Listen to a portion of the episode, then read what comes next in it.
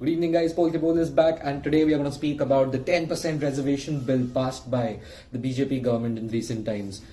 Uh, I know uh, a little bit of a crazy topic, but um, it was important because there's a lot of confusion regarding this topic, and it is a very uh, you know important topic that needs to be discussed. So, what is this 10% general category reservation bill, which uh, the Modi government has uh, introduced, and it has been passed, of course, and what are its implications? You know, policy wise and uh, politic, uh, politics wise and where uh, and of course a little bit of a commentary on um, you know the sticky tricky topic of reservation. Before we head towards uh, Bowl which is my take on this issue uh, I will first show you the nitty gritties of the issue and then I'll come back and I'll explain uh, what are my thoughts on this issue. Cool so as you can see, the bill was passed uh, in the parliament uh, on 9th of January. It was introduced by the Social Justice Minister, Mr. Thawar Chand Gehlot. The Act amends Article 15 and 16 of the Constitution, will be known as the 103rd Constitutional Amendment Act, and the President approved it on uh, Mr. Ramnath Kovind. Uh, he approved it on the 14th of January. Uh, one interesting statistic to note is that the bill was passed 322, uh, 323 uh, for and 3 against in the Lok Sabha and 165 for and 7 against in the Rajya Sabha. So if you look at it, this means that they, when it comes, you know, when it matters the most, when the voting happens, when the law is about to be passed, our members of parliament have unanimous support across the board but outside in the media there is a lot of uh, anger over this so that is uh, that is something interesting uh, if you come to the eligibility part on the right hand side um, so your annual household income should be less than rupees 8 lakh now this is a very ambiguous term because you know India is not such a rich country, right? And 8 lakh rupees per annum as household income is a huge uh, amount, you know. Uh, so almost uh, by estimates around 90 to 95 percent of the country is eligible for this. Although of course uh, if you if you if you look at it uh, you know uh, the other reserved categories obviously cannot apply to this reservation. So the so the number actual number is really less you know. Uh, but what are the other criterias that you uh, that means you know that you will not be eligible for it? So you should not uh, live in a house of uh, you know more than 1000 square feet. Uh, you you you're, you should not own a residential plot of over 100 square yards in a notified municipality and uh, more than 200 yards in a non-notified municipality. And you should not own land over 5 acres in size. Um, so what is the main controversy regarding this right? So many people are saying that and experts are also saying that this has to undergo judicial review. You know the supreme court will decide whether you know this is logical or not because they anyway have a 50% cap you know. And even in the constitution it says that you should the uh, the constitution says that if you're going to provide reservation it should be on the basis of identity you know. And now this is for the first time ever in terms of reservation nationwide uh, they will be implementing it on the basis of your economic status which is your income which will cut across castes and identities so so if uh, so even uh, people of all religions actually uh, are under this you know everyone.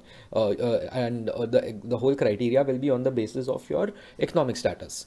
Um, so obviously we know there's a, and of course the there's the issue of the supreme court also saying that 50% is the cap. But in july 2010 it allowed the states to exceed that limit. You know if they had a solid scientific uh, uh, data to justify it and all. So basically uh, for example if you see uh, maharashtra has 70% uh, reservation which uh, because recently 20% were added to the marathas. So so there is there, there have been other developments too but this one is the most important of them all because it has been put up nationwide. And so so the whole question is how does it affect um, the country moving forward and uh, both politically and policy wise and uh, what is the future of reservation in this nation? Here are poll ke poll on this topic.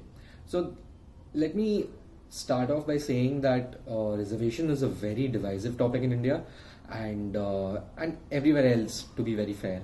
Uh, and the thing is that depending on who you ask the opinion may vary drastically. And uh, my opinion will be more on this law than uh, on the concept of reservation because um, I do not think I'm generally qualified uh, to comment on that because it's a very nuanced subject. Um, so on this topic, I genuinely believe uh, this is this is very much like uh, GST. You know, like the policy is always there, but uh, the introduce introduction of the policy is determined heavily by uh, the political implications of it. So I think politically speaking, uh, they are trying to get back into the good books of a certain section. And uh, while also in you know showing that listen we are doing well for the country and we are the right people for you. So this is also this also has a little bit of a sales pitch wala feeling in my eyes. Uh, we need to see uh, whether this passes the court uh, uh, passes through the courts you know because it is not just the 50% cap which is an issue but it is also the fact that uh, it is considered anti-constitutional because uh, I read in an article which I'll share with you guys that our our constitution what it says is that you need to provide help to people of a certain class okay on the basis of identity.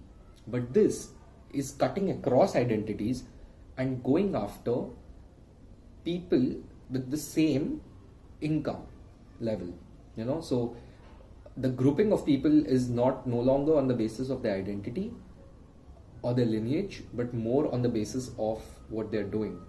Very interesting shift over here. For the first time ever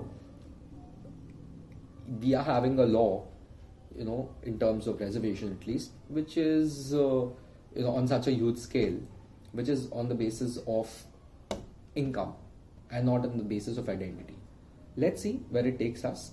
Uh, I would like to know your thoughts on the same.